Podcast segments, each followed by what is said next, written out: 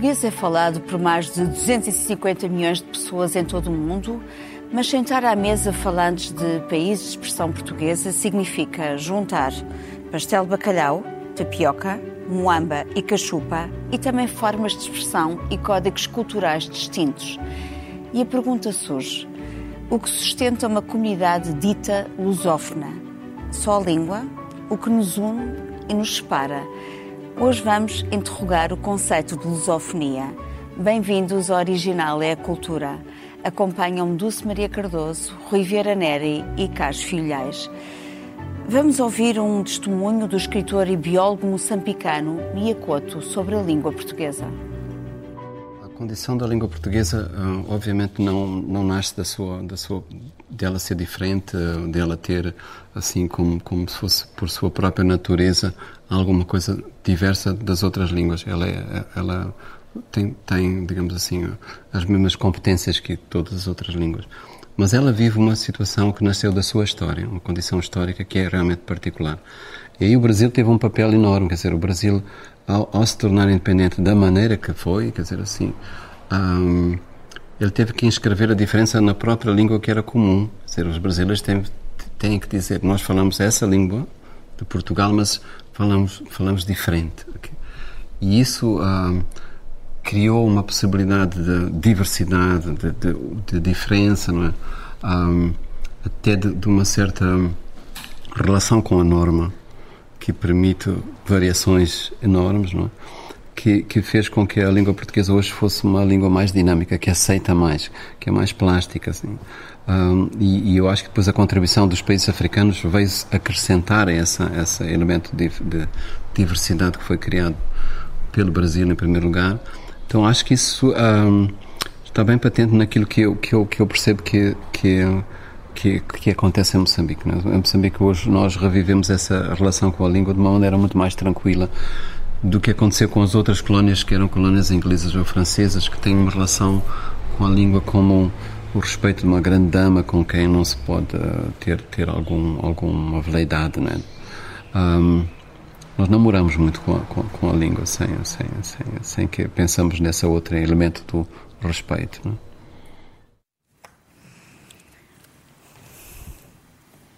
Carlos, que reflexão te suscita este testemunho de Miyakoto sobre a condição e diferenças da língua portuguesa no Brasil e em Moçambique, dois países da lusofonia?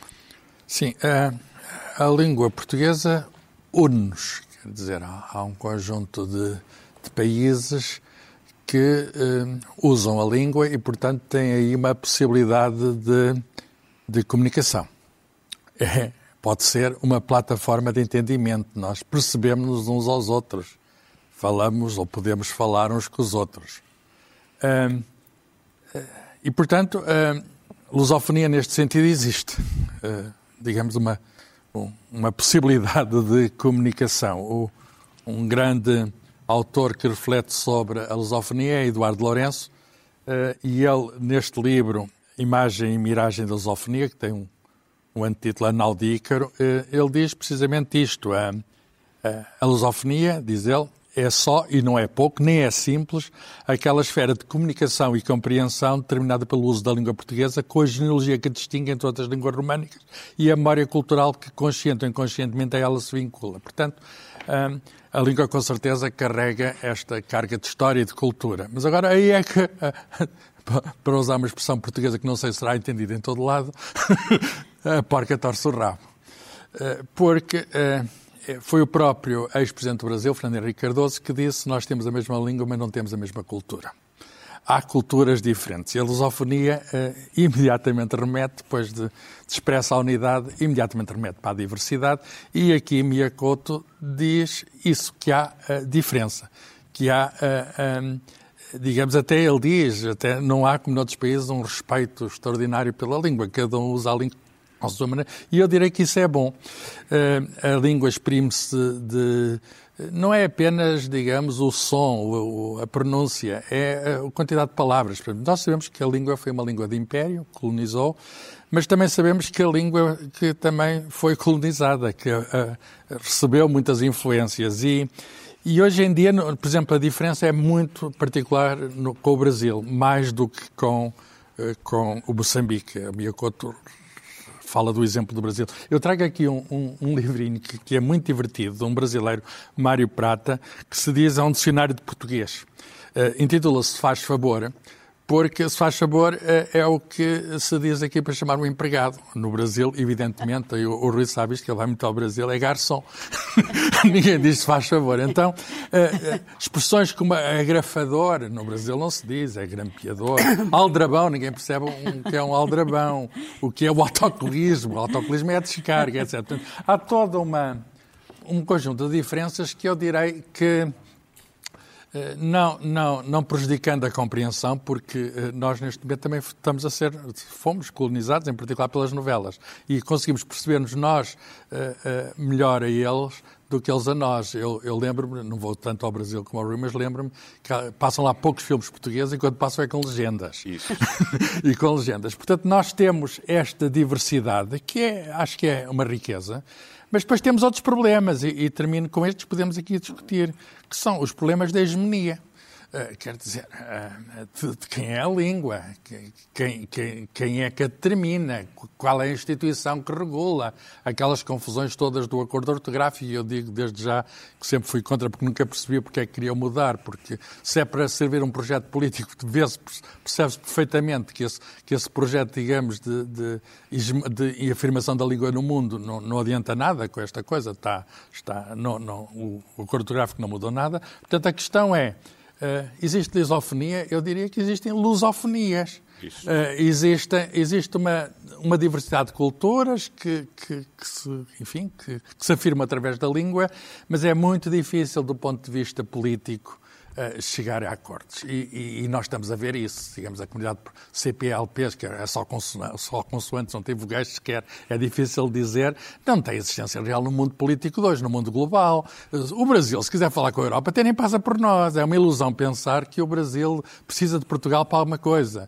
E, portanto, uh, temos um problema de pensarmos, o, o problema é este, a lusofonia de, de, facto carrega uma possibilidade, acho que há o escritório Galusa que diz que é uma sala de espera, mas alguns são convidados com privilégios diferentes, há, há, uma diferença de privilégio, mas podemos usá-la, devemos usar esse espaço, essa sala, mas agora a questão é quem é que... Eh, com que objetivos, se é que há objetivos políticos, com que objetivos, para onde é que vamos, uh, isso é muito difícil de definir. E eu direi que a variedade é uma riqueza e temos, em primeiro lugar, de aceitar essa variedade e viver nela e saber viver nela e afirmar essa variedade no mundo.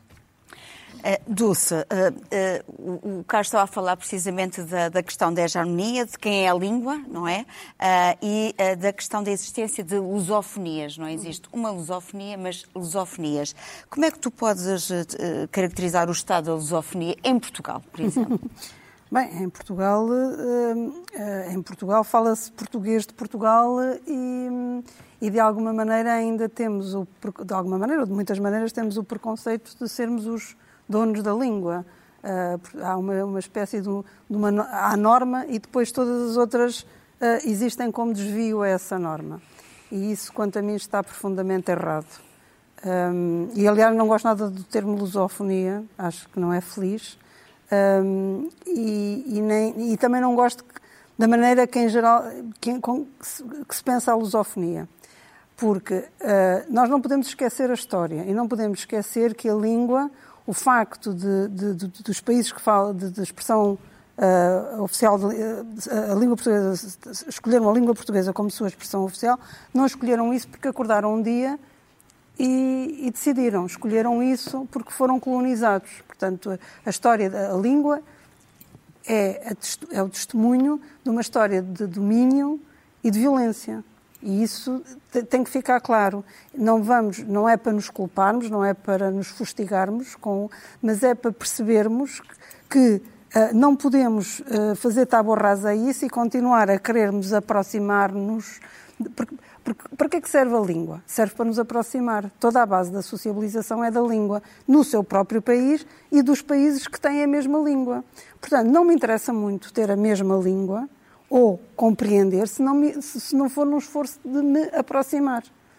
Porque senão isto é só para nos fazer bem ao nosso ego, ah, não sei quantos milhões de falantes. Não, isso, não, isso não me interessa muito. Então o que é que nós temos feito para nos aproximarmos? E aí eu acho que fizemos muito pouco.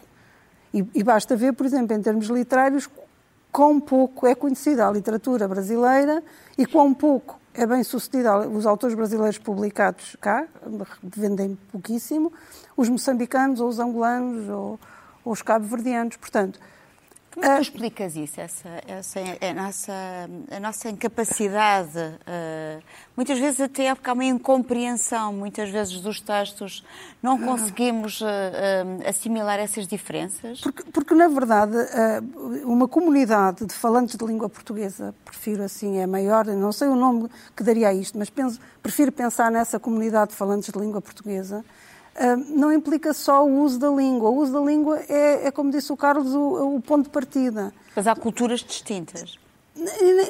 Mas nem é aí que está. Há culturas e há geografias e há climas, há tudo distinto. Mas o, o, o que é que nós fazemos com a língua? O facto de, por exemplo, quando, eu quando ouço o Bolsonaro, uhum. eu arrepio-me muito mais negativamente do que quando ouço o Trump. Porquê? Porque eu percebo o que ele diz de uma maneira diferente. Eu percebo intimamente o que ele diz. E apesar do, do, do, do Trump também dizer alarvidades, é noutra língua que eu uh, não consigo sentir tanto. Mas esse, essa, essa, essa aversão que eu tenho quando ouço os discursos uh, fascistas do Bolsonaro deveria também servir para me aproximar de, de, de, dos brasileiros enquanto povo. E na verdade não me aproximo. Não me aproximo porque nada para além da língua nos une. Uhum. Não é? Uh, houve um tempo em que, por exemplo, agora não sei como é que está o Rui, como já há pouco o Carlos disse vai mais ao Brasil, mas, por exemplo, houve um tempo em que as pessoas reclamavam até muito da, da, da, dos aviões, da, pouca. Uh, ou seja, quão caro era ir ao Brasil, por exemplo, quão caro é ir a Angola, e, e, isto tudo é que fortalece a língua, não é só dizer temos a língua. Mas isso são os irmãos separados? Não, somos, somos, somos, Não nos conhecemos, não nos compreendemos. Nós herdamos isto. Nós herdamos isto, como digo, ninguém criou. O Agostinho da Silva, que em, não foi uma escolha. Em 1950 é? e tal, propôs a, a criação da de uma comunidade lusófona com um eixo Brasil, Angola, uh, Portugal, uma coisa assim penso não estar enganada, e que nos teria poupado, se tivessem ouvido o filósofo, teria poupado imensa guerra, imensa, eh, imenso desperdício em armas, etc, etc. Mas o que ele propunha era, de facto, uh, um, uma, um, portanto, um poder tripartido, uh, neste caso, e que depois alargava aos outros. De igual para igual. Isso nunca foi feito. Nós herdamos, portanto, temos estes falantes todos porque tivemos uma história de domínio, mas o que temos vindo a fazer para nos aproximar é insuficiente. É insuficiente. É manifestamente pouco. Bom, Rui, hum, eu vou passar para ti e vou passar para a tua grande paixão, que é o Brasil, até citando uh, Onésimo Teotónio Almeida no seu livro Obsessão da Portugalidade, em que ele diz que os escritores portugueses, passo a citar, uh, de língua portuguesa têm diante de si um grande modelo, o Brasil, um país que recriou a língua portuguesa, enquanto os portugueses viviam engalfinhados em querelas domésticas, até um dia acordarem e descobrirem atónitos uma literatura escrita num idioma lavado, refrescante e descontraído. Temos demorado demasiado tempo, deve dizer-se, a aceitar devidamente essa criança supostamente irrequieta e desordeira. Um, ele aqui fala precisamente do, uh, do, uh, de, uma, de, uma, distinção entre a língua uh, do Brasil, falada no Brasil e em Portugal. teremos aqui um Portugal engravatado, não é? Também é uma expressão dele. Um... Oh, oh, Cristina, hum, eh, vamos ver. Eh, eh, há aqui um copo meio cheio e um copo meio vazio. Quer dizer, não há dúvida nenhuma de que há aqui uma língua comum, com os seus usos múltiplos, mas, mas que tem, em, termos, se quiserem, linguísticos, é uma realidade partilhada. No entanto, os usos dessa língua são tão diferentes e os contextos do uso dessa língua são tão diferentes que às vezes a diferença sobrepõe-se à, à, à semelhança. Por exemplo, as pessoas que vão, os portugueses que vão ao Brasil uh, têm com certeza a experiência de no táxi, no café e tudo mais uh, uh, não, não, serem entendidas, não é? Eu, eu confesso, eu chego ao Brasil e falsifico um sotaque carioca que vai ficando que vai ficando melhor ao longo dos tempos. Para, não é por mais nada, não é para passar por brasileiro, é para, para comunicar, para não ter que repetir dez vezes a mesma coisa. Oi, como é? Ué? Uh, e, e, e, até já tive o elogio curioso, dizia, quando finalmente diziam, você é português? ah, Mas você, você é de Portugal? Mas você fala bem português. é, obrigado. É, e na realidade tem essa experiência que o Carlos falava de ver, por exemplo, novelas portuguesas que chegaram a passar na televisão brasileira, mas, mas legendadas. É, é, e, portanto, a tal incompreensão que a Dulce okay. falava há pouco. Portanto, é, nós temos que equilibrar sempre esta ideia de, de facto, haver um todo linguístico comum e haver diferenças muito grandes. E as diferenças não estão divididas em quadradinhos iguais, quer dizer, a proporção uh, de, de, Portugal no contexto de, dos supostos países lusófonos é mínima, por exemplo, em relação ao Brasil. Não há dúvida nenhuma que o motor da carruagem é necessariamente, pela escala do Brasil, o próprio, o próprio Brasil. Eu costumo dizer, nós somos uma, um condomínio, a língua é um condomínio e Portugal tem que se convencer de que não é o sócio, o sócio maioritário. Uh, isso... Oh, oh, só uma pequena nota sobre isso, tem piada. Fui a Madrid outro dia uh -huh. e estava um restaurante que dizia assim, fala-se português. A bandeira que lá estava era a do Brasil, claro. Pois, e estávamos pois, em Madrid. Pois, pois. a pessoa que estava comigo ficou chocada, o quê? Pois, mas estás a ver, Carlos, é, essa reação que obviamente não, não, não, não tem na tua parte nenhuma, nenhuma intenção negativa, mas é uma reação instintiva que nós, portugueses, temos de que a língua é nossa, de que a língua nos pertence, e depois há uns tipos que falam mal a nossa língua, e aos quais há que ensinar. É em segundo lugar, mas também é preciso ver... Mas o diz é precisamente o contrário, É preciso não ver as uma... uh, uh, também uma outra realidade. É que não só as diferenças do uso do português são enormes, uh, mas em muitos destes, por exemplo, nos países africanos, o português é de facto a língua oficial, a língua administrativa, mas as pessoas falam as suas múltiplas línguas nativas. Uh, no caso do Brasil, lembro que o Craveirinho uma vez me dizia quando, quando o Brasil, quando o Moçambique aderiu à, à Commonwealth, e, e, os patriotas portugueses estavam todos muito preocupados, o Brasil vai começar a falar inglês. E o que eu dizer, não se preocupe, porque, uh, está a ver, nós estávamos num jantar na Embaixada de Portugal, está a ver, este aqui é desta etnia tal, metade da família vive do outro lado da fronteira, este é da etnia eh, Y, metade da família vive do outro lado da fronteira. A única coisa que, que dá consistência ao Estado moçambicano é o facto de utilizar uma língua comum. Mas isso não obsta a que no dia-a-dia as famílias, as mães falem com os filhos noutra língua, ou então falem uh, num, com o uso da, do, do, do, português, que é completamente uh, diferente. Agora, o Onésimo tem toda a razão, de facto, emergiu desde muito cedo no Brasil uma literatura pujante de que os portugueses soberanamente não se deram conta. Quer dizer, nós hoje em dia começamos a perceber, finalmente, que um dos maiores escritores, um dos dois ou três maiores escritores de língua portuguesa do século XIX é Machado de Assis, Sim. que raras pessoas leram em, em, em Portugal.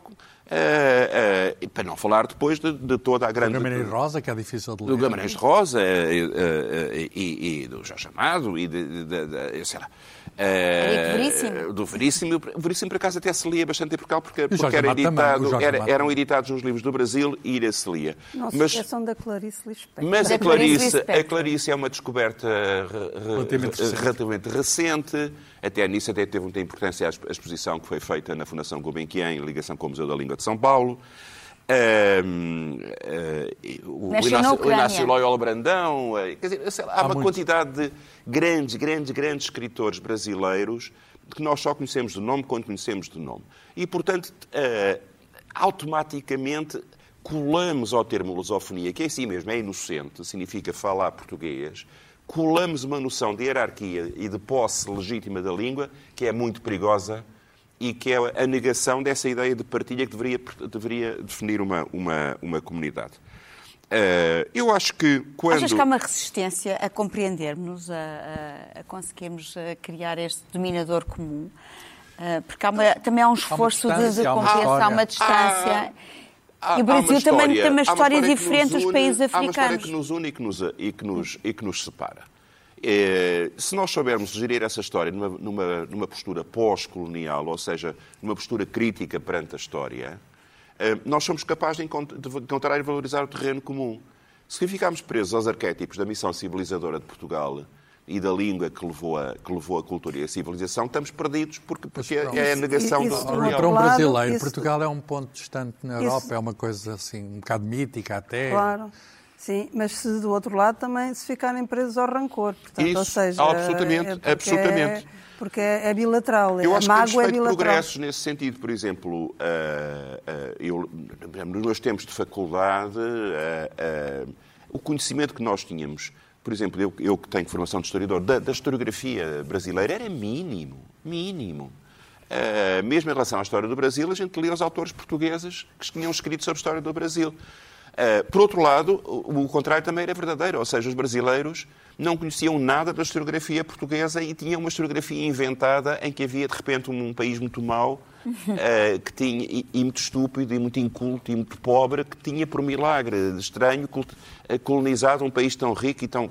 E, portanto, eram duas visões simplistas, completamente uh, desconexas e, e, hoje em dia eu acho que há uma partilha, uma ida e vinda. Uh, mas ainda uh, muito distante. Mas, mas, é muito distante. Agora, se, vocês, se vocês soubessem a dificuldade é? de trazer livros de um lado para o outro... Não, são duas é. literaturas é, distintas. Pronto, o mercado dos livros tem direitos para Portugal e tem direitos Exatamente. para o Brasil. Pois. Eu tenho um livro, o primeiro, primeiro livro é de 91, chama-se Física Divertida, é um livro de divulgação da física. Pediram uma editora da Universidade da Brasil para ser trazido para português.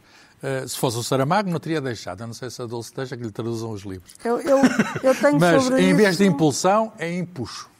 E em vez de protão, é próton.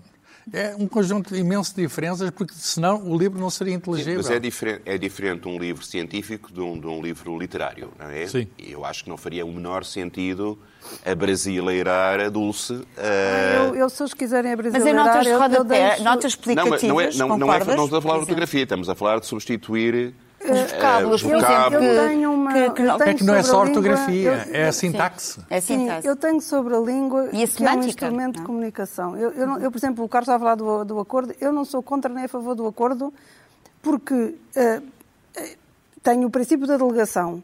Não sei quantos estudiosos reuniram-se e acharam que aquilo era melhor. Há muitos estudiosos que são contra. Espera, eu sei. Uh, tanto me faz, no sentido que o que me interessa é usar, é, é, é, ser perceptível. Ou seja, se me disserem assim, mantens a versão portuguesa nos teus livros, a portuguesa de Portugal, e nenhum brasileiro. não? Escreves com o novo Eu escrevo com o antigo porque não sei escrever com o novo. Exato, mas, como eu. Mas a, a, minha editora depois passa para o novo porque, para uniformizar, porque os miúdos estão a aprender o novo. Isso, quer dizer, não, quer dizer, mas, não, não, mas isso não quer dizer nada. Agora, se me dizes assim, mantém o teu livro e nenhum brasileiro percebe nada do que tu dizes eu prefiro que, que, que, que, mudem expressões e que percebam, porque a escrita é uma arte de comunicação, portanto eu quero é ser percebida. Mas porquê é que não mantens os vocábulos e depois tens uma tradução, nota de rodapé, uma explicação? Respeito, não acredito hum. que tu te reconheças num texto que substitui oh. expressões uh, que, que, são, oh, que tu pensaste, tu pesaste. Oh, Rui, uh, o que é que acontece em todas as minhas traduções? Primeiro, há muitas que eu nem sequer tenho. Mas isso é outra língua, isso é inevitável. Não, mas o, brasileiro... O que nós queremos é respeitar... Vamos lá ver, o que nós queremos é respeitar a diversidade dos usos da língua, não é reduzi-los a, uma outra, a uma outra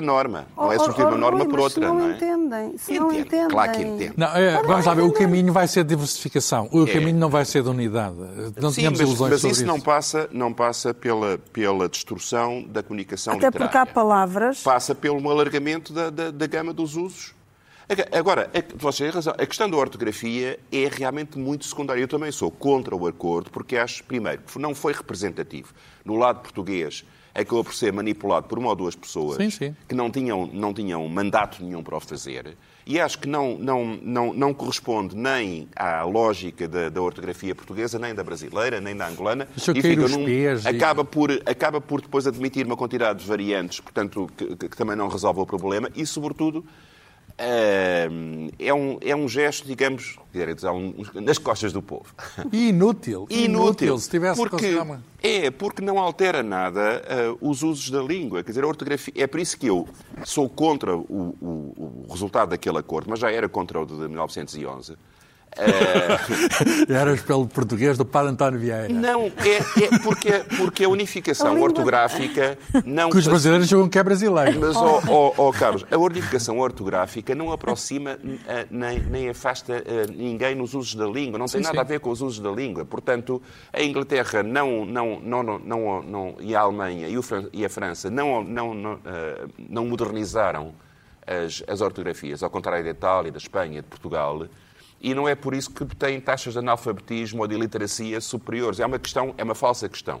E por isso eu também não combato ativamente contra o, contra o, o acordo, porque acho que não acaba por ser não rende uma eu realidade só não como a. Dulce dizia, quer dizer, os miúdos estudam de uma maneira e eu agora não vou obrigá-los a mudar. Sim, É uma batalha perdida. aqui Por com o exemplo, o jornalista Nuno Pacheco do Público, Que é um- é um é um defesa- feroz, feroz. Esse batalha mesmo. Eh, é uma batalha. Esse faz uma é? cruzada, mas Eh, acho é uma, bem, É uma ele- ele- cruzada e o Vasco Graça Moura também. Sabemos que muitos também eh, mantiveram sempre, consideram que isto é uma batalha perdida, porque ele, o Nuno Pacheco, até num- numa crónica do domingo, falava precisamente eh, da entrevista que o novo presidente da Academia das Ciências, José Luís Cardoso, o historiador, deu ao DN, ao Diário Notícias, em que ele dizia que há muito mais língua além da ortografia. Claro. Portanto, acabou por considerar isto um não, um não assunto.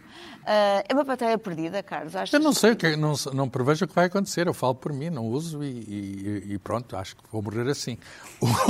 Mas do ponto de vista político é um fracasso completo. Angola nem sequer continuou aquilo. E mesmo no Brasil há dúvidas, apesar de terem seguido a coisa. No Brasil, ainda outro dia, uma comissão do Senado queria, enfim, voltar a discutir o Porque assunto. não, cor- não corresponde ao uso brasileiro também. Portanto, não, não resolveu pro- pro- problema nenhum. Agora, em Portugal, a realidade é que as crianças há 20 anos que, que aprendem uma é ortografia pequenina, diferença. é 4% Portanto, dos eu não, é não, não dramatizo a coisa, não me importo. No princípio, gostava-me, porque não estava habituado que os meus textos saíssem com a ortografia eh, pós-acordo. Hoje em dia é-me indiferente. A a Fundação Gulbenkian, Se trabalho, muito, também deixo. Mas é preciso muito. adotou o acordo e eu nas coisas de, de não- trabalho não tenho. sou um bocadinho eh, esquizofrénico, quer dizer, nas minhas coisas uso o- o- a ortografia tradicional, nas coisas eh, de trabalho uso a outro e às vezes já não sei qual é que estou a usar. Vieram-me ser da universidade que era obrigatório. Nu- Nunca, eu assim, o que é que me acontece se eu não seguir? E olham para mim, nada. Então pronto, não sou preso, não, não, não sou multado e continuo alegremente a usar, digamos, aquilo que aprendi e que Pois. sei. Porque... Mas eu faço isso Mas sobre, preguiça. sobre o domínio é isso- muito interessante a por seguinte questão. Porquê é que no, no- na Espanha há uma- norma, eh, nos países latino-americanos, há uma norma que está muito mais bem consolidada que em Portugal e há acor- acordos mais bem feitos. Eh, porque eles têm uma tradição eh, muito grande, antiga, de, de algum modo. Eu acho que eles, de algum modo, colonizaram muito mais e muito melhor. Quer dizer, a chamada colonização do México foi a imposição à força que não aconteceu tanto nos domínios portugueses. Também houve violência, com certeza. Mas os espanhóis fizeram, eh, além de dominarem pela violência, também fizeram, e têm destruído povos, toda a gente sabe isso, mas também fizeram uma coisa. Eles puseram universidades de língua espanhola em vários sítios, muito antes de haver em Portugal. E isso fez com que hum, as coisas fossem completamente diferentes. A certa altura havia universidades em vários sítios e podia-se, havia peritos, havia especialistas Havia um polo. de vários sítios em língua espanhola e podiam chegar a acordo. Ora bem, Portugal fez uma coisa, do meu ponto de vista, errada, que é deixar que a única universidade do Império fosse Coimbra. E, e, e, portanto, a Universidade do Brasil é muito tardia. Eh, aliás, a primeira escola de ensino superior foi só quando o, o príncipe regente se mudou para o Brasil. E isso não foi necessariamente bom. Ah, quem diga que a unidade do Brasil passou por ter Coimbra como referência, etc. Isso, Mas, isso é o espírito de Coimbra, mas eh, não, não, eles dizem isso, os brasileiros. Eu até Pois. fico, eu até fico, até fico admirado com as coisas que eles dizem. Mas, Tem ó, uma imagem Carlos, mítica. Na realidade, se fores ver as taxas de, de formação de, de- de graus universitários no Império Espanhol e, e no português, não são tão diferentes como isso. Ou seja, a formação de uma elite brasileira na Universidade de Coimbra. eh, Não é assim não, grande, não Não, é assim se, não se traduziu numa menor taxa de. de Eu estou de- convencido, de- que de não, estou convencido que eles lá formaram mais do que aqui. Havia universidade em Lima, que é mais antiga. Já sei, por- mas que eram, também eram, eram uma escala No geográfica México. e populacional muitíssimo superior. Estou a falar em termos proporcionais à, à- à população. Porque o Brasil, de que nós falamos, o gigante continental, na realidade era uma Era faixa ao, costa, longo era a da, costa, da- ao longo da costa. E, portanto, o rácio de, de formação universitária não é, não, não é inferior por isso. Não estou a dizer que, é que foi uma boa decisão, mas eh, em si mesmo não me parece que tenha, que tenha mudado muito a, a- a- a situação. Agora, a Inglaterra e os Estados Unidos, que- que não, que não têm acordo ortográfico nenhum, os livros circulam com diferenças ortográficas. Theatre tem TRE, eh, a, a Inglaterra tem TER em, em, em, em Circula, mas há edições diferentes nos Estados Unidos e no Sim, mas, E os mas direitos nem são. Ah, o Bernard, são- Obviamente. o Bernard fazia uma coisa muito, muito engraçada, que são dois países separados pela mesma língua. Pois, pois. Sim. Mas quer dizer, não é um o- problema. o- Mas o que me parece fundamental, e, e como dizia o Fernando Pessoa, para a sobrevivência de uma língua, de uma língua universal, há vários requisitos. Um é o da flexibilidade, ou seja, Isso. a língua tem que ser flexível e tem que ser capaz de absorver todas as, as mutações. E a outra é possuir uma grande literatura. E isso é o que me parece fundamental, e isso é o que acho que também temos em comum. É, falo por Portugal e parece-me que não é diferente no Brasil nem nos outros países. Não, os Estados, os governos não apostam nessa grande literatura que sustenta a língua. Um, e isso é que me parece ainda mais problemático. Outra coisa que me parece problemática quando estamos a discutir a lusofonia é que estamos todos, neste momento, a ser colonizados pela língua inglesa. Portanto, uh, uh, qualquer dia esta conversa será. Em inglês. Uh, será em inglês. Não, porque, porque há um mundo global e os miúdos, já muitos miúdos, muitos miúdos portugueses falam melhor inglês e, e, leem, e, e, têm mais prazer a ler em inglês do que em português. Por isso é que... E os brasileiros e, eh, nós os moçambicanos. Nós poderíamos defender, e eu acho que deve defender a língua, eh, e deve-se defender a língua como? Deve-se defender a língua assegurando as publicações dos, dos, autores, dos clássicos, muito em particular. Devia haver uh, uh, edições baratas dos clássicos, como há na Inglaterra, como há em Espanha, como há na Alemanha, é engraçado, como há em Itália. Nós não temos edições de clássicos de qualidade e é baratos, e etc. Acessíveis. Uh, exatamente, e acessíveis. E depois a presença na internet.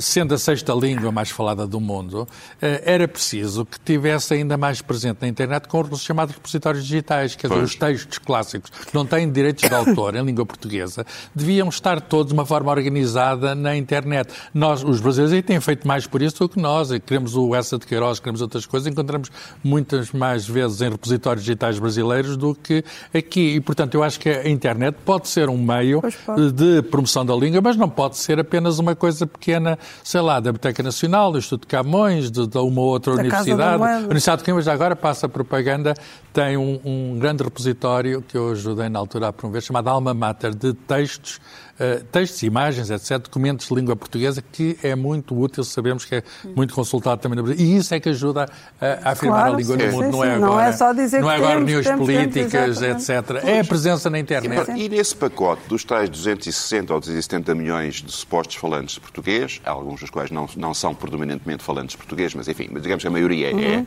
Nesse contexto, Portugal terá um lugar tanto, tanto uh, mais destacado quando for capaz de ter vitalidade cultural que claro. interessa os outros, que seduz aos outros. Não pode recorrer a, a, a, a truques da autoridade histórica que depois, evidentemente, são, são altamente contestáveis. Não é? Mas. Uh há mais vida para além da, da ortografia, da língua. Uh, a Lilia Schwartz, uh, também recentemente a historiadora, deu uma entrevista que dizia que a escravidão é um lugar de desencontro entre Brasil, Portugal e África, mas pode ser um lugar de encontro porque nesse circuito afro-atlântico que a escravidão e o tráfico negreiro perversamente criaram, circularam além de escravizados religiões, rituais, cosmologias, filosofias, desenhos, planeamentos e culinárias e culinária. E é precisamente uh, nessa, nessa linha também cultural e desta diversidade cultural, nem falamos dos bairros marginais, também o, o Rui uma vez falou também da diversidade também musical, uhum. não é? Dessas experiências culturais. Uh, podemos também conhecer o Centro Cultural de Cabo Verde, isto é um convite para visitarem uh, exposições que estão presentemente agora, a exposição Still Free, da autoria do artista plástico Francisco em Vidal. Inglês, estão a ver? em inglês. Eh, esta é uma delas, Still Free. Uh, este, uh, esta é, é, tem um apoio também da Embaixada de Cabo Verde em Portugal e do Centro Portu Português de Serigrafia. A exposição Mulher Cabo-Verdiana e os seus ofícios, do artesão cabo-verdiano Steve Espírito Santo. E esta é uma coleção de, de 30 esculturas que retratam a mulher cabo-verdiana na labuta diária. E o que é engraçado é que estas, estas esculturas são esculpidas em materiais invulgares, como a palha de milho e a fibra de bananeira seca. Uh, depois a coleção Músicos de Cabo Verde, de Luís Levi Lima, uh, também até ao final de, de, mês de junho. E é claro que temos aqui uma panóplia de músicos entre Cesária Évora, Paulino Vieira, uh, Hildo Lobo, enfim, uh, tantos eles que poderemos conhecer no Centro Cultural uh, de Cabo Verde. Isto é um convite. E, Carlos, tu trazes também um Eu... livro trago um livro de um linguista português e professor de literatura na Holanda, Fernando Venâncio. É um livro que acaba de sair na Guerra e Paz. E é um livro muito curioso. O português à descoberta do brasileiro. Quer dizer, pode ser entendido de duas maneiras. A pessoa, o português nacional Portugal à procura das pessoas do Brasil, mas pode ser também a língua portuguesa à procura da língua que, enfim, que se pode chamar brasileira. E a quantidade de mal-entendidos que se pode gerar, o uso é analisado aqui com grande pormenor e também com, com alguma graça, porque algumas, algumas expressões brasileiras e também portuguesas, vistas do outro lado, isto é um jogo de... Enfim, nós pensamos que conhecemos os brasileiros, nós não conhecemos os brasileiros. Se vocês tiverem frio no Brasil, nunca digam que vão, vão pôr uma camisola. Porque significa pôr uma camisa de noite de senhora. Vai botar a camisola! E ir para, o, para, ir para o fim da bicha também é preciso ter cuidado. É, é verdade. Aliás, o Ricardo Aruz Pereira e o Gregório do Vivier, da, do Porta de Funda, que, uh, fizeram, entretanto, um, um diálogo transatlântico, é um português e um brasileiro, entram num bar e, portanto, acabam por jogar precisamente com essas expressões variadas uh, do português do Brasil e de e Portugal. Dulce, trazes aqui uh, exemplos de, eu trago, de grande literatura. Sim, eu trago. Eu, eu, não, eu fui incapaz de escolher um autor que represente a comunidade de, de, de, língua portuguesa, portanto trouxe vários e até poderia trazer muitos. Quer dizer, vou falar de vários, vou dizer os nomes, porque não tenho tempo de falar, vou dizer. Vou começar pelo Miyakoto, que tem feito um enorme trabalho um, eh, de, na língua portuguesa, na sua versão moçambicana, mas tem feito. O José Eduardo Agualusa, que aliás eles são muito próximos e, e, e andam sempre a par. Qualquer parte páginas na visão, não é? Sim, ah, pois também é verdade. Mas não foi, não, não foi esse o critério, foi só Uma fraternidade da crónica, de, das crónicas um, da visão. A Tatiana Salem Levi, que tem agora um belíssimo livro, A Vista Chinesa, que, está a ter, que está a ser muito bem recebido, eu fico muito contente. A Giovanna Madaloso, que é outra uh, escritora brasileira, a Paulina Xiziano. Há, há, tantos nomes, uh, que, quer dizer, é só ir a uma livraria. O Onjaki. O Onjaki, que, que, tem, que fez os, os, transparentes e que, e que, é, e que, tem, e que escreve muito bem e tem e, muita graça, o Onjaki é, é, mesmo muito engraçado uh, e de que também, também, também gosto muito. Portanto, temos aqui o Germano, o Germano que foi, que foi uh, Prémio Camões. Portanto, há tantos uh, que nos falta certamente é tempo para os ler, porque eles estão a produzir e continuam e são eles que são eles e muitos outros e muitos outros artistas que, se, que farão o sedimento da língua, não propriamente a política. A política ajuda, mas depois é essa forma de a usar e de a sublimar. E também é uma forma de nos sublimar unir. é muito bonito. Ah, é, é, sabes é que é na bonito. física também pois, que se sublima. É, foi uma pescadela de hoje para ti. Ah. Mas também vamos a terminar de uma forma sublime, não é verdade? Com a, a música não, eu, Rui, que é que nos traz que hoje. Tem muito, uh, tem muito uh, eu, uma das coisas que gosto mais nestas diferenças do uso português são as musicalidades diferentes. Eu vou-vos ler uma coisa que tem um minuto que a Sofia escreveu sobre um poema da, da, poetisa uh, brasileira Helena Lanari. Ela diz: Gosto de ouvir o português do Brasil, onde as palavras recuperam sua substância total, concretas como frutos, nítidas como pássaros. Gosto de ouvir a palavra com suas sílabas todas, sem perder sequer um quinto de vogal. Quando Helena Lanari dizia coqueiro, o coqueiro ficava muito mais vegetal. e, portanto, eu ia fechar-vos com um, um, exemplo de uma canção que tem o português mais doce do mundo, que é o português da Bahia. É doce morrer no mar, do Dorival Caymmi. É doce morrer no mar, nas ondas verdes do mar. É doce morrer no mar, verdes do mar. Este foi o Original é a Cultura, também em podcast. Marcamos encontro para a semana. Até lá, todo o tempo. É bom tempo para a cultura. Saveiro voltou sozinho triste noite foi pra mim.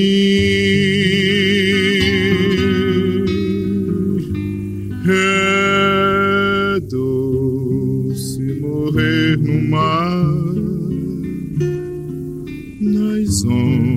verdes do mar. É doce morrer no mar,